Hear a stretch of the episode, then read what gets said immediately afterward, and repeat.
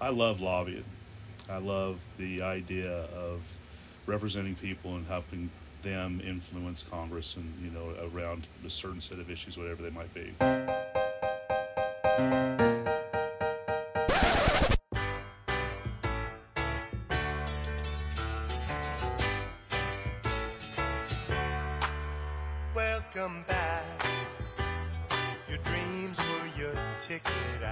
Welcome back indeed. My gosh, I can't believe it's been almost two years since we've had an episode of 80 Proof Politics. But I got to tell you, folks, it just was not the same. You saw those Zoom episodes, they were great. Stuart Roy in the audience tonight participated in one, and I thought did a fantastic job. But you know, this was this whole premise was about being with the people to make this town work. It was sitting down, telling stories over a drink at their favorite place, and that obviously wasn't happening during the pandemic. So tonight, we're back. Season 3, Episode 1, broadcasting from a secret location south of Alexandria, Virginia, commonly known around the neighborhood as the Blue Smoke Lounge. It's basically my backyard. And with me tonight is an old friend who has made a fantastic career in this town, Mike Bergman. Mike, cheers, brother. Great to see you. It's great to be here, Bill, in the uh, the shack in the back, breaking it in for 80 proof politics.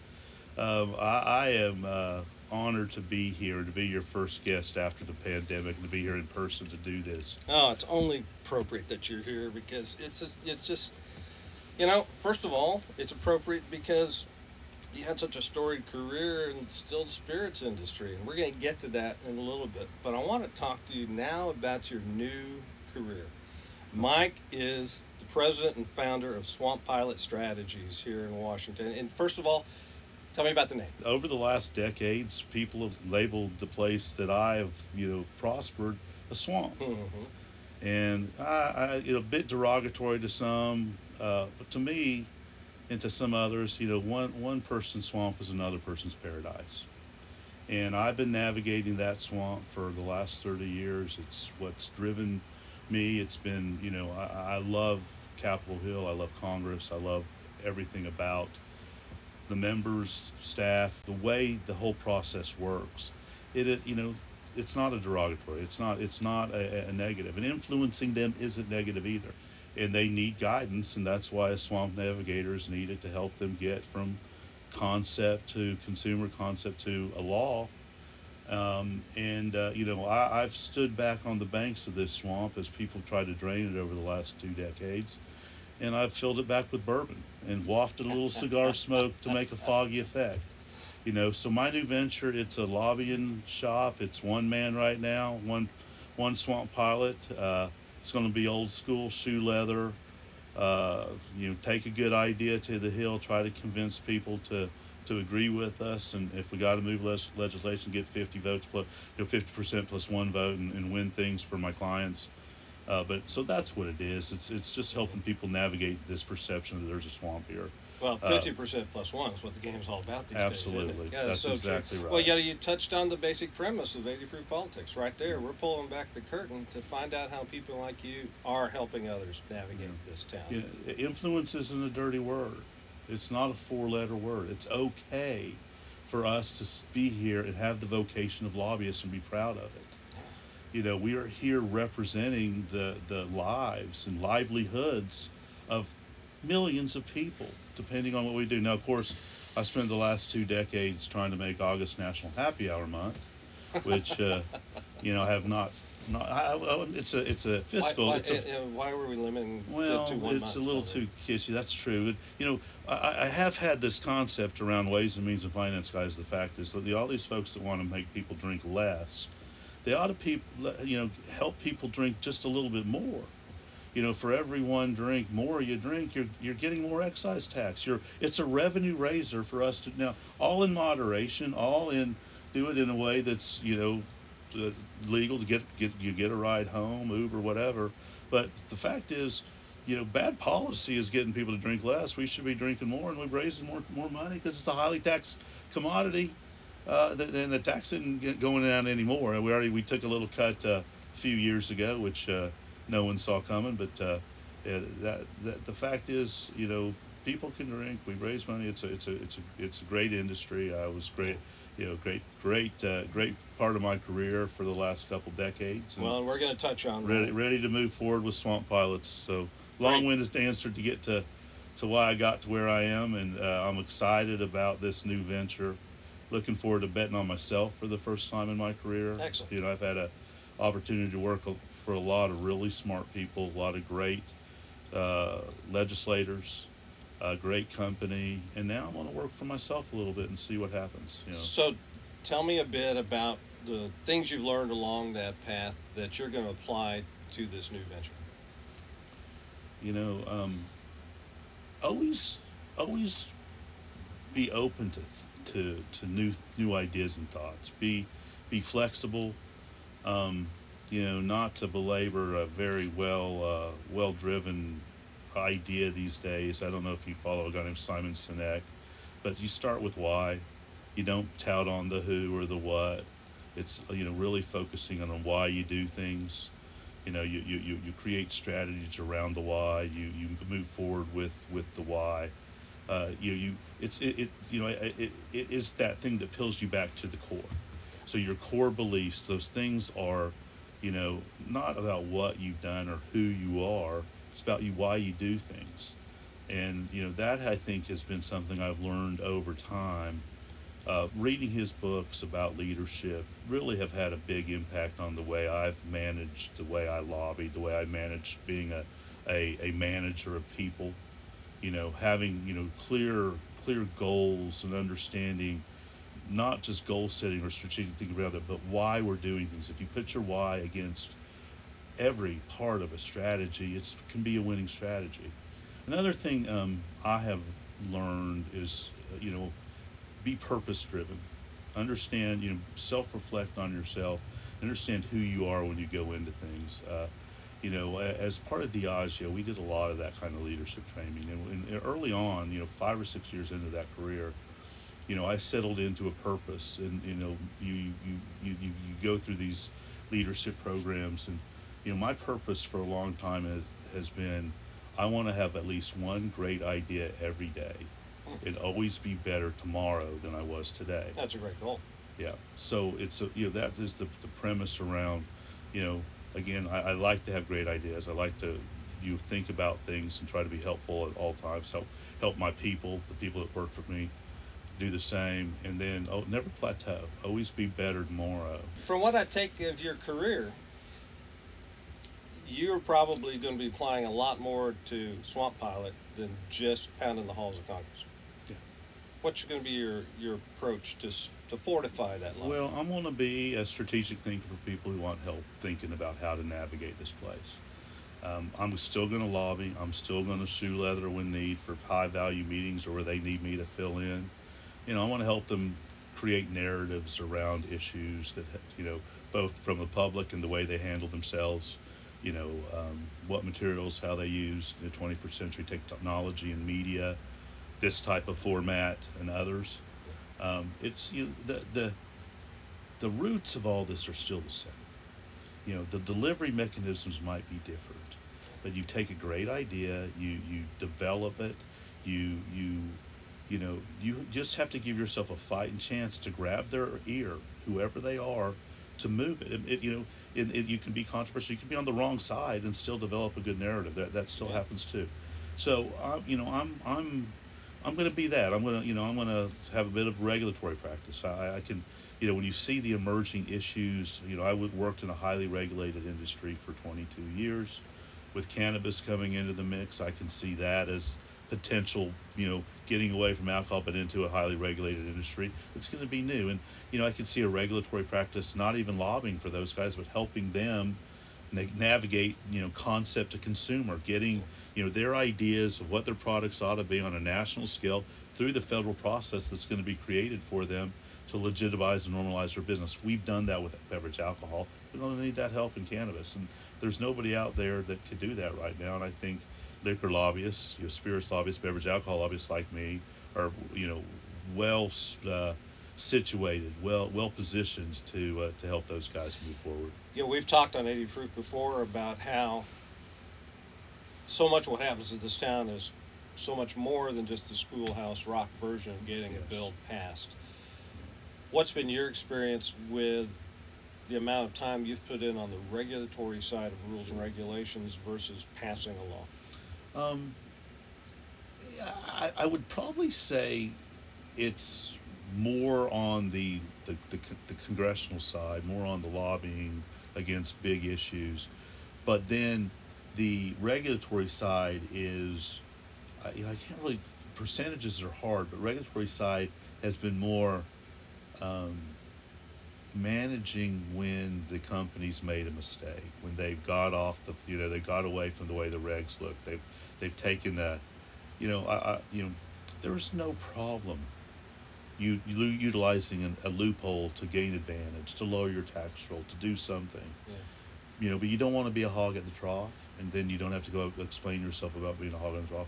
And I've told these guys, or t- I used to tell them when I worked there, uh, you squeeze the golden goose too hard, it's going to die. Mhm. So when you get one of those, you preserve it, you protect it, you don't overutilize it, or you will uh, you, you'll kill it. So you know, I wouldn't say I, I would. I would, You know, we've spent a lot of time moving legislation over the years. We've spent a lot of time uh, keeping bad things from happening, whether it's a tax increase or uh, some sort of uh, uh, move against our ability to advertise. Um, you know, uh, the big tax bills over the years. You know, I worked for a foreign-based multinational, so we were always under target for being uh, segregated and, and frankly uh, uh, treated differently than than other uh, you know U.S. Uh, based companies, and, and you know so that that that's been a you know uh, it's been a balance. Yeah. Well, you know, we've kind of been dancing around this, but you've talked about your previous experience quite a bit. So Yeah. let's just let's dive right into that. You were what, 15 years with Diageo? I was 22 years. at Diageo. 22 years. Oh, wow. 1999 to you know uh, January of 1999 to October of of 2021. That's fantastic. 22 years. That that's phenomenal. And yeah, I'm, a, I'm I, I've called myself over the last five or six years a lobbying unicorn.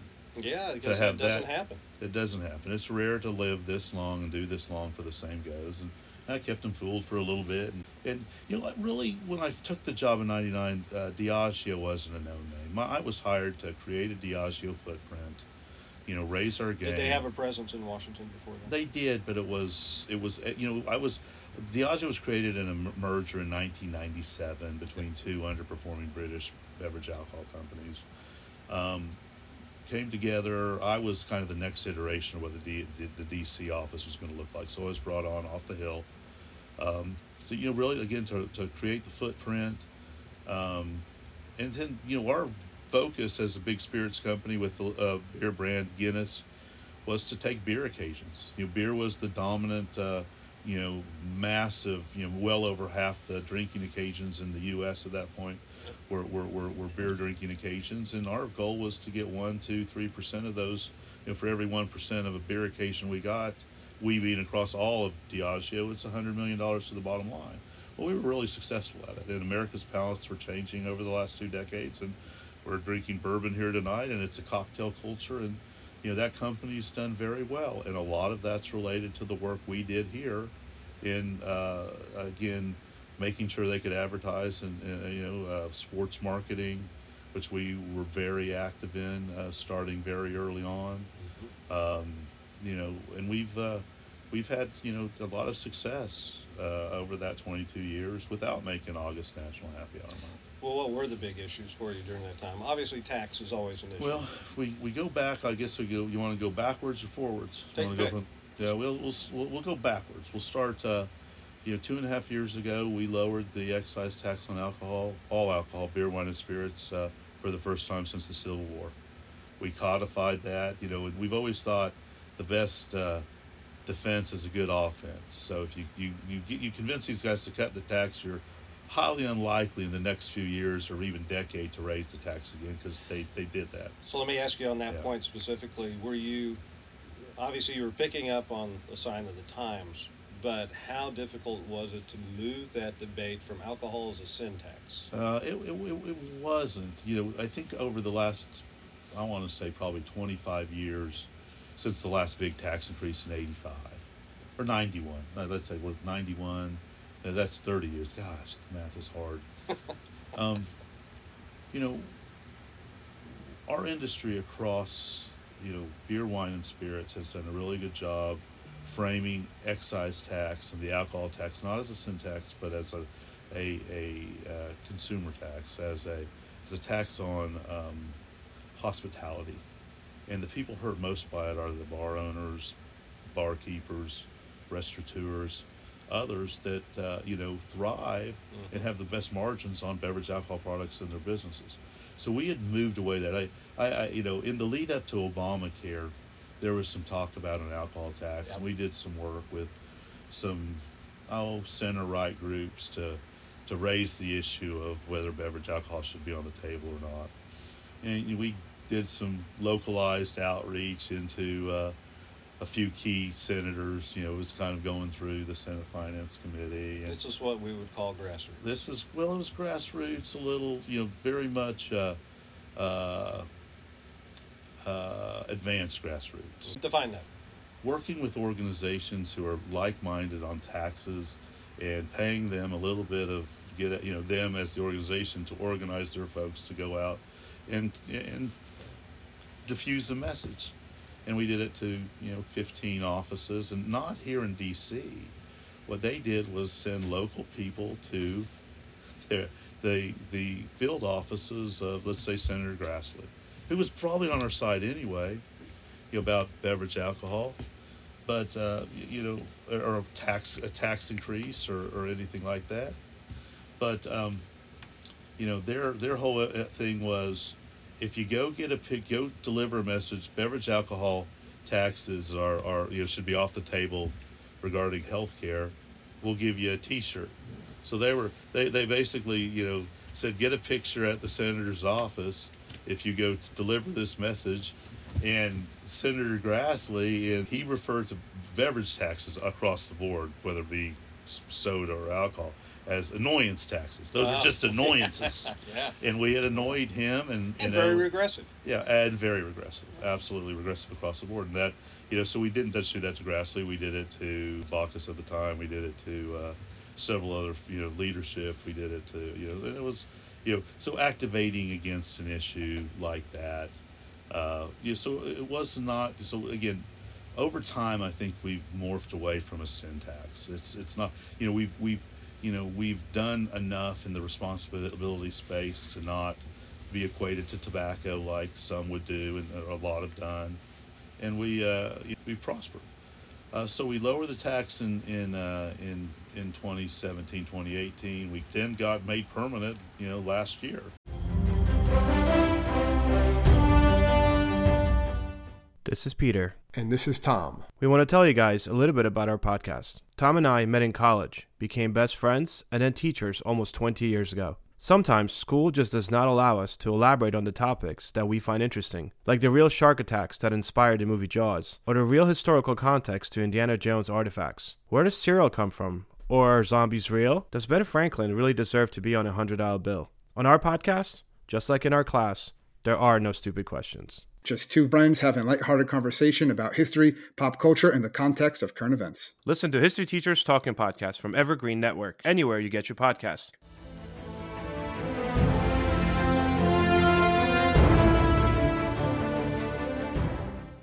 It seems to me that cannabis is kind of in that same position, starting with the groundwork that hemp industry did. Yeah, I think that's right to some extent. I, I think that well, they're they've advanced though in such a piecemeal way in the states.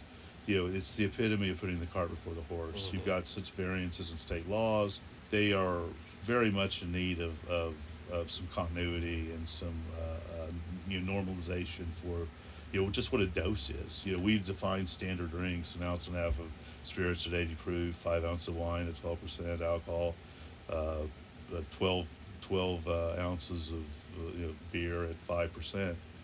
Where a legal dose of, of, of cannabis in, in Colorado is ten you know ten grams and it's five grams in California, hundred percent difference. You know, so they've got uh, they've got a lot of things they have to do, and I'm sure once they get their legislation right, it'll move forward, and it should. you know, we this is a legal uh, uh, product in in you know thirty some odd states now. So uh, you know, it's time for federal feds to catch up and and and impose an excise tax and impose reasonable standards uh, through the U.S. Department of Treasury and FDA, whichever one takes the lead. It strikes me that either you're, you partake in alcoholic beverages or you know someone who does. That's People right. have a certain familiarity Yes. with that industry sector.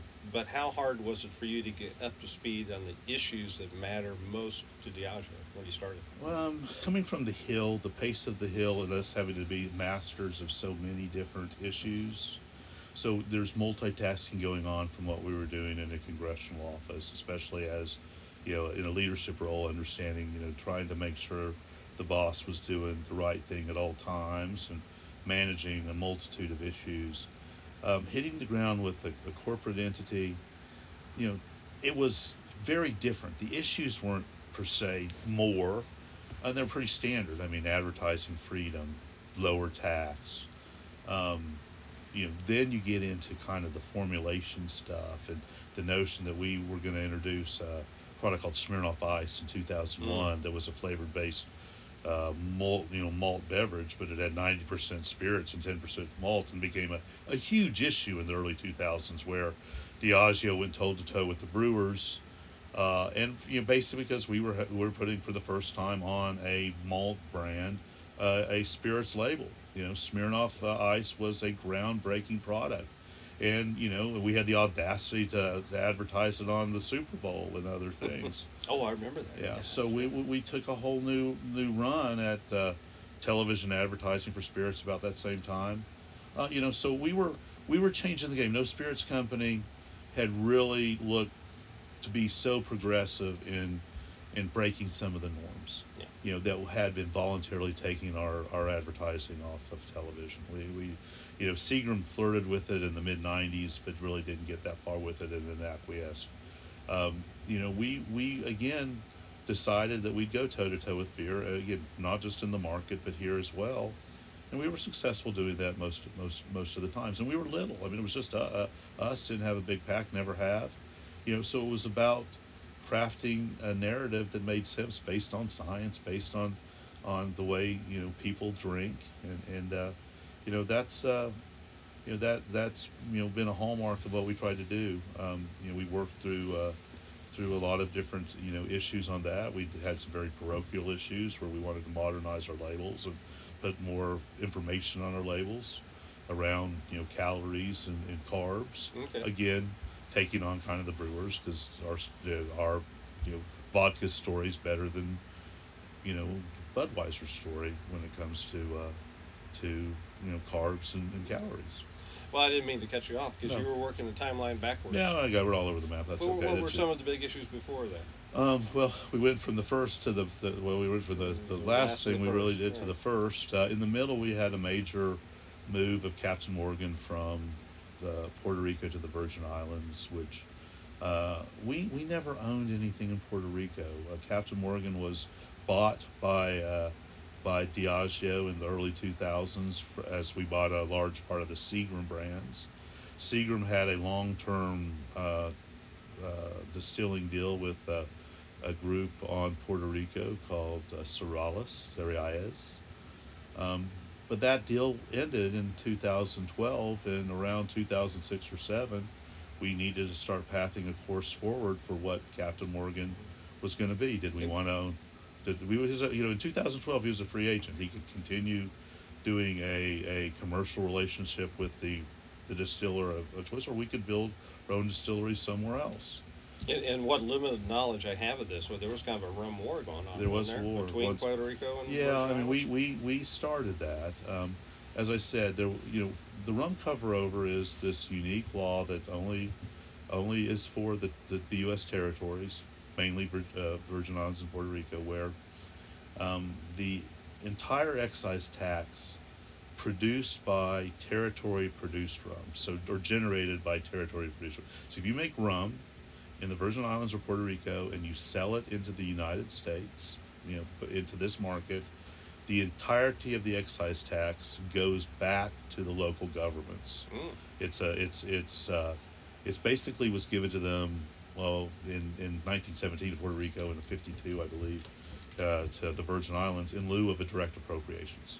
So the the revenue generated by that you know indigenous product uh, was you know to be given back to them. That didn't help them in the 60s when the U.S. sugar program went into, into effect and basically did away with sugar production on both territories. Uh-huh. So, but they needed that revenue, so they, in part, started subsidizing the production of rum on both territories in the Virgin Islands in uh, in uh, and Puerto Rico.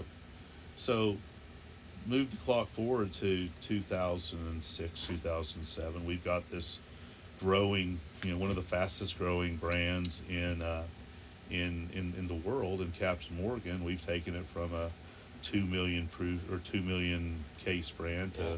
somewhere around seven, eight, Man, nine. who hasn't done the pose? Right? Yeah, who hasn't done the pose? Yeah.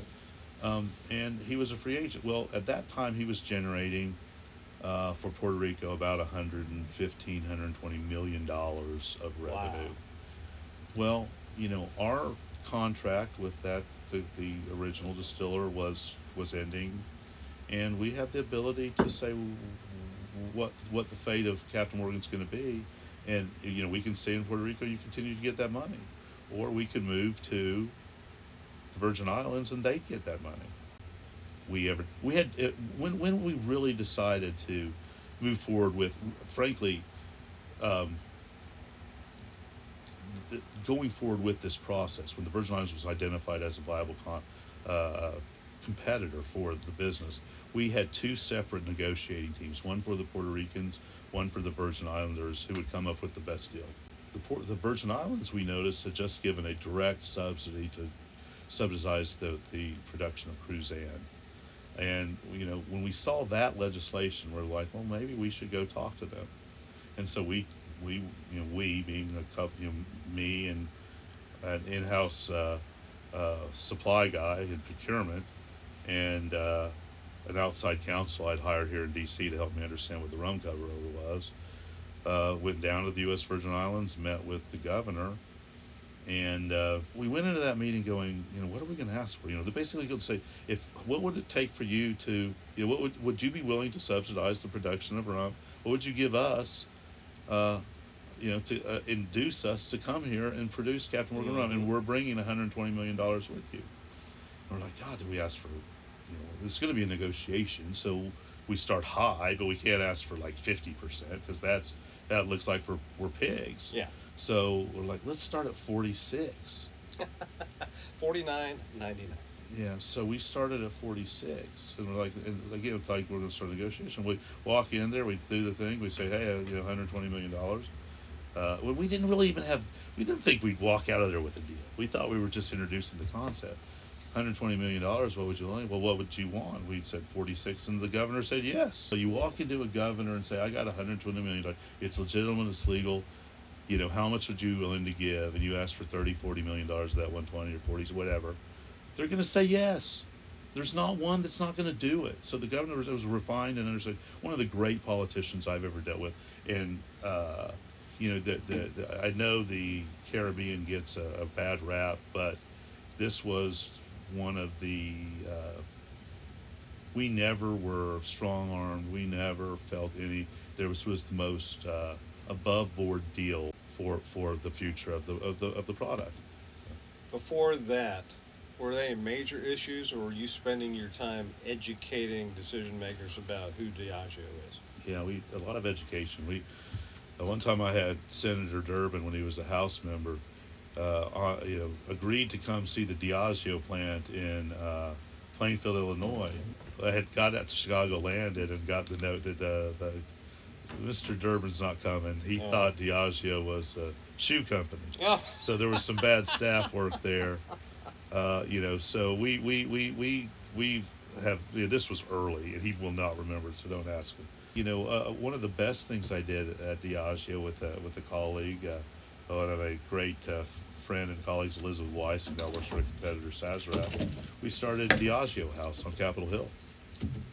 I wanted to ask you about that Yeah, because and- that's you, we talked about a couple of tools that Yeah. you've used. Advanced grassroots did- didn't have much of a PAC, but tell us about Diageo So House because that's the- well known in this town. Yeah, I, we we we were up against a lease uh, ending. We were the typical uh, K Street office, you know, 13th and K, uh, and uh, got challenged by an old boss that we, uh, what do we want? You know, he said we want to move to the hill. Well, what do you really want? And then we we looked at 101 101 Oh, yeah. Constitution, and we're going to go there, and then no, actually. It was the Jones Day building, so this was a bit, of a bit way Oh, back. sure. So they were Right. just building, and uh, I got shown this gorgeous. For those who don't know, Jones Day is right there on the the Senate side, about two blocks Right. off, and some of the more picturesque views. got a great, got a great uh, deck on the on the on the roof of the place. But so we got shown this beautiful space. You know, share a floor with Comcast on that. You know, and then we went to go sign the papers, and they did a great okey doke on us. Mm. He said, "Well, Comcast decided they're going to take the rest of that that floor. Mm-hmm. How about this this this floor back on the back side of the building?" I'm like that didn't give us anything that you know. So we realigned and we decided to go uh, uh, do something unique. We decided we don't need a really grandiose office, so we got a very Spartan office at 600 Penn, and then I did a memo called uh, "Townhouses: The Corporate Jet of of the 21st Century." I like that. and you know, and we weren't the first townhouse, but if you look, you know, up to 2006, one of the great, most trusting relationships between members and corporate entities, those that had the ability to help them travel, were these corporate jets. They were, they were, they were. It was travel. It was great conversations. It, you know, Diageo never had. Talk about a captive audience. Too. Yeah, captive audience. Um, so post two thousand six, when really that all just went away, when you're going to charge them the the corporate the, the rack rate for a first a first class ticket, you know that ability to do that for most went away. Um, so the proliferation of townhouses started. Now we didn't we weren't in the front end of that, but um, you know we did have a very small PAC. So, you know, how our the, my boss at the time gave us a challenge. You know, how how can you maximize this opportunity? What's changed? So we our theory the the second title of that you know the corporate jet of the 21st century was uh, anybody can build a townhouse, but nobody can do one like we can. So we decided, you know, the first thing we were going to do was design the bar. You know, the essence of our company was its products, its brands, and anybody that walked into that place got to see this showcase of Diageo brands, plus Guinness on tap, and best Guinness in town. We built that as uh, before anything else. Um, we put a little cigar lounge upstairs, uh, about the size of your little shack Mhm. right here. Yep. Uh, and it became a trusting environment for members of Congress to come, have cocktails, bring you know some trusted friends in, raise money, and we took our little PAC. Uh, were able to in kind the use of the the, the, the, the townhouse and the product, and uh, became a bit of a bundler. You know, we were seen as the host of every one of those Yeah. those those fundraisers. We did about a you know we'll- we'll do about a hundred fundraisers a year. Know, it wasn't just fundraising. No, it Right. wasn't. We did a lot of charity stuff there. We did uh, our our in our in market folks used it uh, when they were introducing new brands with uh, with bartenders around town. Did it for interviews for, for, for folks in the business as well. So it was multi use, but the most of you know most of it was for Okay. fundraising. I think I read somewhere where you did something like 135 events in 2019 alone. Yeah, that's about right. The That's, before time. that's about right. And about about I would say eighty percent were fundraisers. Okay. What else did you learn from that period with Diageo from an advocacy tool standpoint that you want to convince your clients to do in Swamp Pilot? you're you're only as good as your last engagement. So consistency, being there often. Never settle in on a relationship because this town's fickle. It- you know they they want to hear you. They want to see you. You need to to be be out there and Yeah. be consistent. You, you want to develop. Um, I've always called them hot coal relationships Mm. with our key stakeholders, whoever they, they may be. Uh, whether it's your home delegation or key people in leadership, key people on key committees. And was that was that Cole C O A L? C O A L. Yeah. I'll over. I'll walk over hot coals for you. you'll walk over hot coals for me. Uh, and not in a transactional way, but it can be. I mean, it, it's it is it is just getting the ability for my client, my friend, my company I work for, the ability to be heard. You know, we, we there are no quid pro quos. I think I said that earlier, but there's the ability to create a personal relationship with these folks and to be trusted in a way that allows you to deliver information in a way that is heard better than any type of cold call. That's what it's all about. That's what influence is. It's you know allowing us the, the opportunity to diffuse a message, you know, to move an issue. Yeah, with 10,000 plus registered lobbyists and almost an equal number of special interests shouting out hmm to get heard, what would be the best piece of advice you have to your clients to get the message delivery to where it needs to be seen? Well, one is to deliver them at home. Okay. Don't just do it here in DC, but keep up the relationship back there. Another is break away from the cattle call. You know, the most precious dollars being spent in this town are PAC dollars. Right. Those those dollars represent, you know, dollars given by workers, by teachers, by whoever. You know, you're you're representing them and spend their money wisely.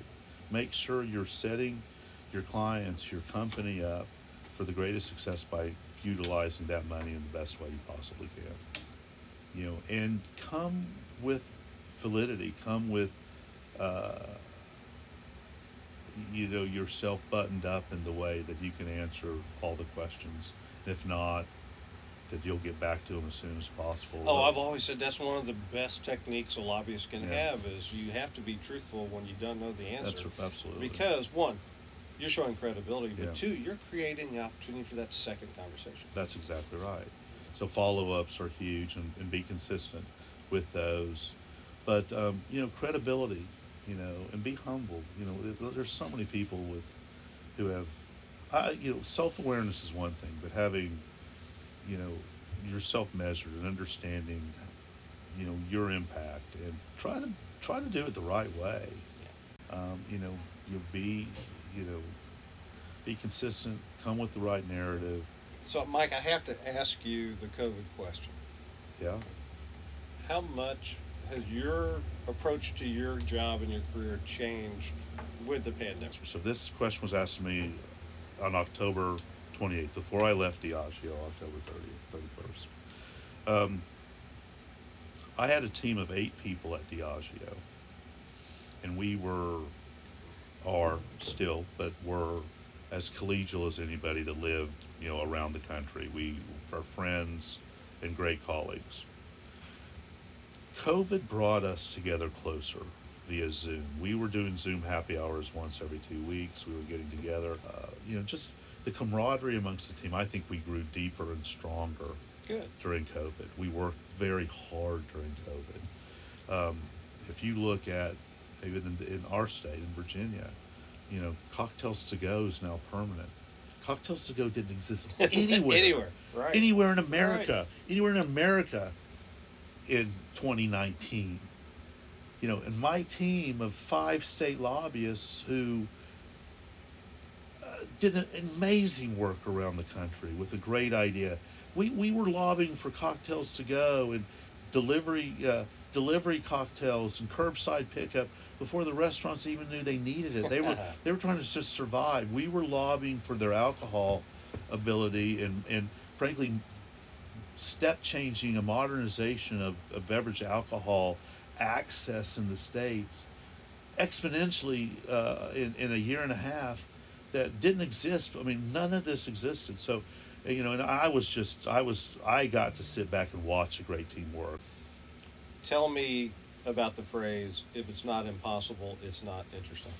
All right, so uh, my old boss, a great, great leader named Guy Smith. Guy uh, came to Diageo after a great career at Philip Morris and various other things.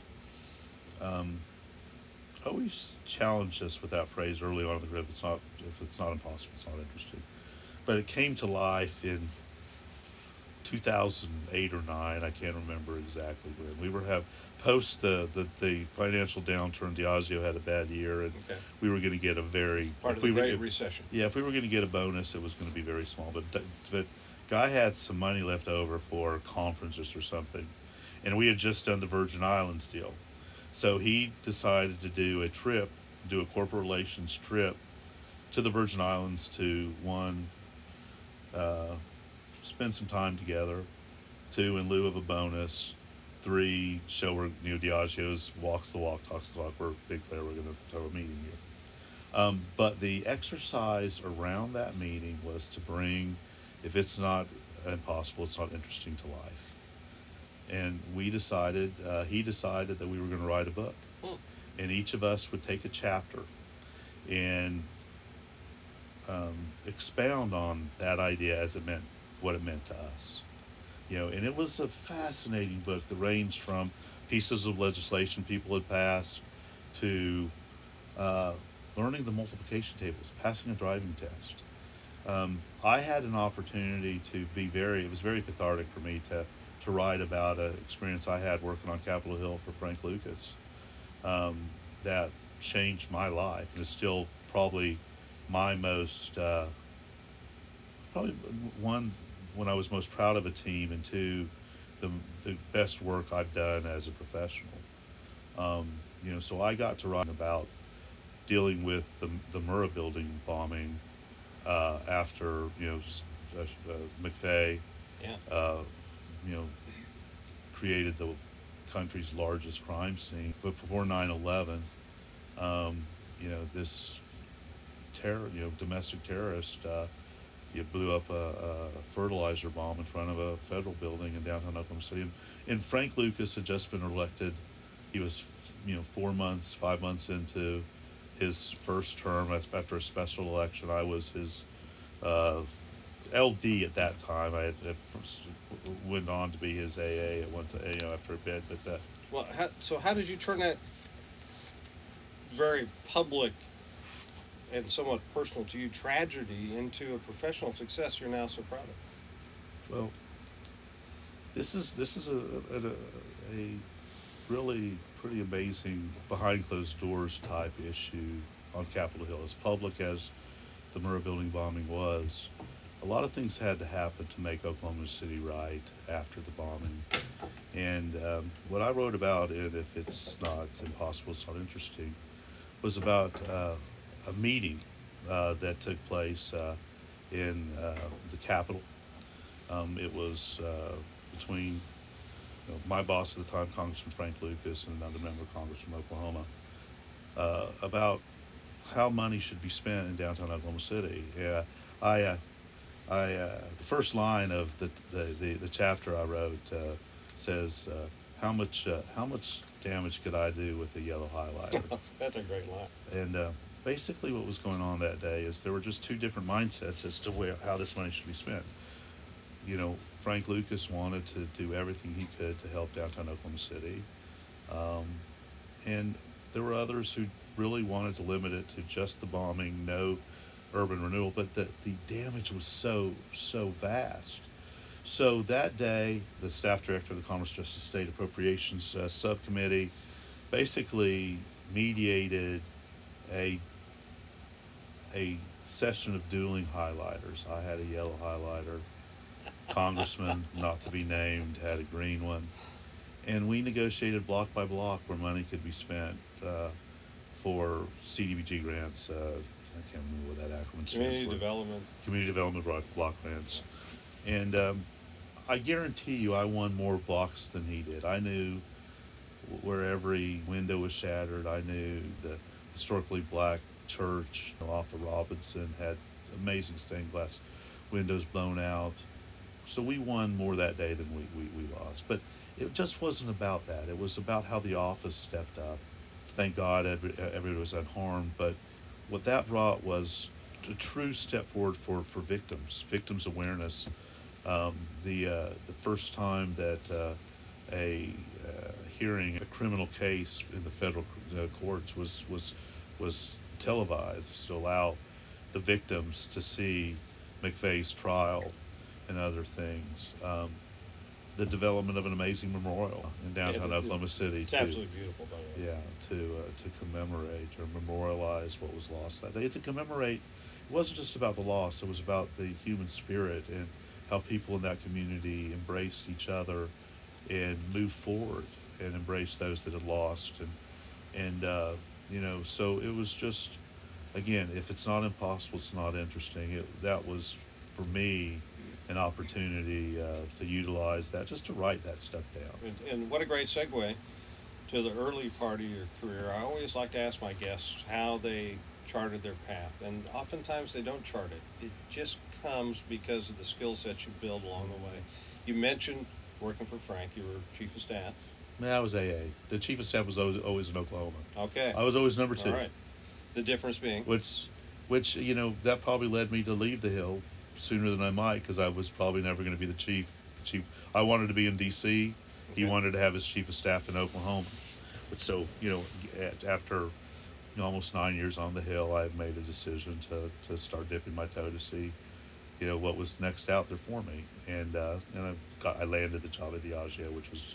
You know, my first job I interviewed for from from the Hill. I, And you got to Frank from Don Nickles, right? I did. You started with Don in town. I did. I, I did. Uh, I, I and I started middle managers with him. Luckily, I I'll go back. Let's just go back. Let's go back to Oklahoma. Let's go to Okay. Oklahoma. All right. You know, I'm li- I'm a little town guy. I grew up in a town of three thousand people, hundred miles away from anywhere significant.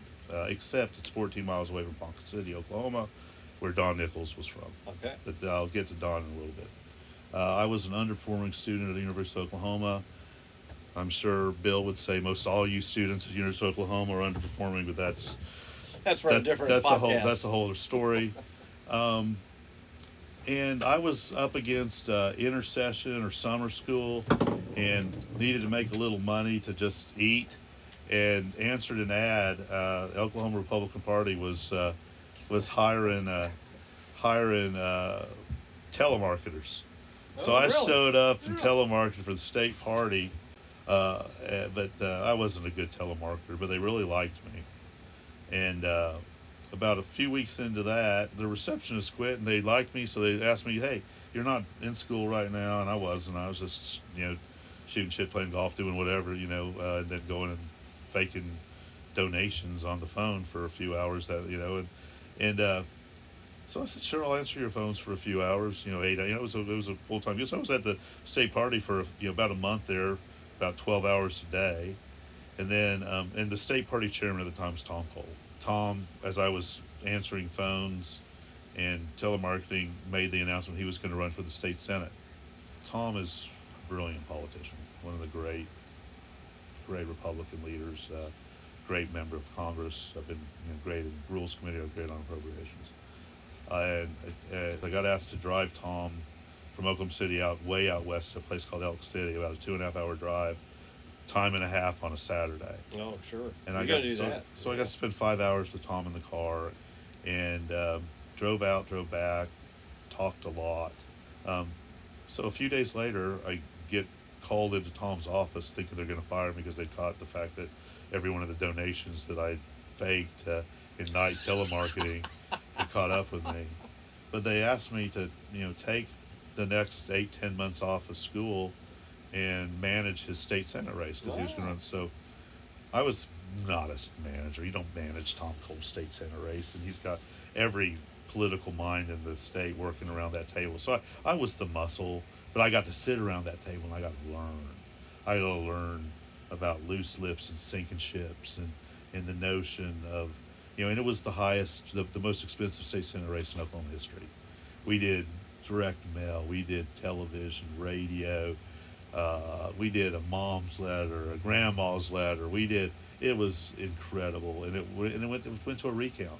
We didn't even know if we were going to win that race, and we barely did. But Tom Coles, uh, you know, started me down this this track. Went back to school, was a much better student. Uh, graduated with a better uh, better grade point than I deserved. Was going to go to law school. It's kind of off kilter after that. Uh, wasn't really lined up to start law school when I wanted needed to get a job for a little while. Ended up working uh, at the state legislature of Oklahoma as the assistant to the minority leader of the Oklahoma House. Which Um, entailed what? uh, it was one staff member. So at that time, it's a it's a it's a 110 member body. There were 36 Republicans, I believe. They all uh, they shared assistants. Well, they all were called secretaries back then, and I was the one partisan assistant for the entire Republican caucus. Wow. So I was everything from a little bit of a little bit of policy research, but the the, the real research is done by a, a independent research bureau in Oklahoma, but they're hired by Yeah. the Democrats, but now they're hired by the Republicans. So it's it's very partisan, but but they don't admit it. So I was the the one partisan guy working for the leader, who was uh, he was now a federal judge, but uh, was a very good uh, minority leader, and you just work on some policy. You help people get dogs out of the pick, the, the, the, the dog pound. You work with you know you did a little casework. It was it was a jack of all trades job, and I learned so much about pure wholesale politics, about what makes people tick at the at the base level, the least common denominator of, of true politics. Learned a lot from the assistants, the secretaries, their mindset and how to treat people and how to treat constituencies. You learned a lot there. That had to be a great It was. It- it- How did you transition from that to well, I- Nickles? well, it was. Um, I transitioned from that to transitioning from that because I was going to only do that for about six months to start law school, Okay. and it it convinced me to defer law school and stay there for another year because I loved it. Okay. And then it was happenstance. Uh, my roommate uh, was very good friends with Senator Nickles' scheduler from college, and they were talking on the phone about something. Hey, hey Jeff, you know anybody might be interested in coming to work for Don? Uh, we've got this spot open, and just so happens I'm his roommate. Uh, they hear about me, so they being uh, Brett Bernhardt and Les Borson. I get the call. So Les and Brett, Frank Les's vision is to bring somebody on staff who knows what who their opponent is going to be, and it, so I was brought in. I bypassed the mailroom, and I was brought on to, to Don's staff as a legislative or interviewed for a legislative assistant job, which was a big jump, you know. And I was making, you know, a, a great, you know, good enough salary in Oklahoma. I had no idea what people made up here. Didn't even know what a legislative assistant was. Uh, they bring me up here, and Les and Brett interview me, and I, I guess they, they saw enough to let me go talk to the senator. Senator asked, said, "Why do you think you you could do this? Why do you think you're ready to come up here and work for me in, in this capacity?" And I said, "Well, I've been down in the minor leagues, hitting pretty well. I've been, you know, I've been, a, you know, a few home runs, you know, but uh, good batting average down there. I'm, I'm ready to make a make it make make it the call to the majors." And he loved that. Uh, and uh, you know, so I got that job as a legislative assistant and did that for three years, and then uh, the special election for Glenn English comes up, and I called uh, Frank Lucas, who represents uh, many much of that Western Oklahoma. You know, not very many people, but is true Western Oklahoman. Um, and I said, Frank, you got to run for this. So I was the uh, first or second call to Frank to say, think about it, do this. I think he, he was such a great leader down there and quiet, unassuming. And it was a tough race. It was a, you know, the, he emerged from a very tough Republican primary, went to toe to toe with David Boren's handpicked, Yeah. you know. Uh, Back when general yeah. elections really meant yeah. something. Uh, and I, I, probably one of the best things I did was actually kept Senator Nickles from endorsing uh, somebody in that primary. Every other major statewide Republican endorsed uh, a different candidate than Frank, but Don stayed out of it because I had said, "Leo, if you endorse, you're picking the wrong guy." And I feel real. That's another thing I'm very proud of that uh, that we let that election. You know, he let that election alone, and and Frank won, and uh, has been you know he's in his 27th year in Congress now. I think he got to you know from Don to to Frank that way. Frank gets elected, and I went over to be his LD and then AA, and uh, Mhm. you know had a great you know about about three years for Don, about five and a half for for Frank. So, so much of what you learned along your path was during what people like two of us and Stuart here might call the heyday of lobbying, even though there was a previous heyday that was the Wild West. Yeah. How did you translate what you had learned about relationships, dealing with people, representing your bosses and then your corporation? How much of that changed in the post Abramoff HLOGA era. Well, Particularly given how Well, much mean- of the distilled spirits industry is a social yeah. So.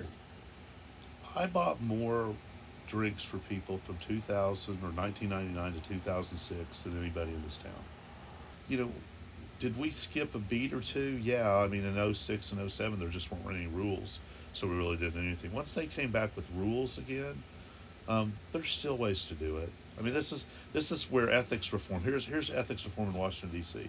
I can't take you to lunch and buy you Congressman Snort a sandwich or a steak, but you can take me to lunch, buy me a steak, and ask me for five thousand dollars for my Yeah. PAC. Mhm. That you know, again, so the the craziest one was when I was told I couldn't. Uh, I I I I, I uh, would put uh, staffers at risk if I gave them Uber rides home from a party. Uh, so that was that was interesting. You know, be creative, but understand what the laws are. Lean into legal. Lean into those professionals watching out for you and us to do what's right and understand that. Always get sign off Yeah. and, and you know don't don't do anything before you've crossed the dot, you know t's and dotted all the i's because that's that's the paramount most important you know, that's how you protect your brand protect your boss protect uh, yourself Well, Mike, this has been a great conversation. You're a wonderful guest, Bert. All the best in your new career. Thank you. I have no doubt at your continued success. i hope so uh, you know As we wind this up, I just I want to ask you if you were approached by some newbie to town or a young professional looking to make the transition to a career like you've had, what's a salient piece of advice? don't be afraid of trying to eat a dinosaur. Don't be afraid of ta trying to take a mountain. Put yourself in the position to do big things. Be uh, smart about uh, who you are. Be self aware.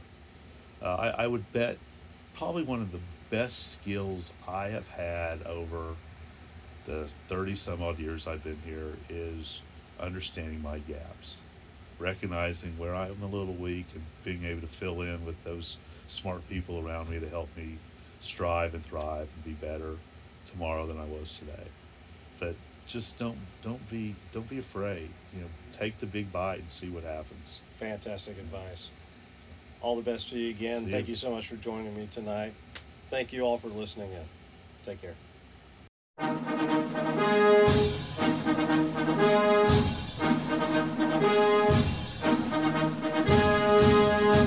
We often hear about the individuals who took the oath of office to become the chief executive.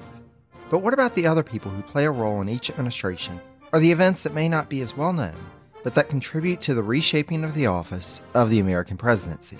On the presidencies of the United States, we explore each administration beyond just the person holding the highest elected office in order to better understand the history that brought us to the modern day presidency. I hope you'll join me on this journey through the annals of presidential history. Presidencies can be found anywhere fine podcasts can be found, and is a proud member of the Evergreen Podcast Network.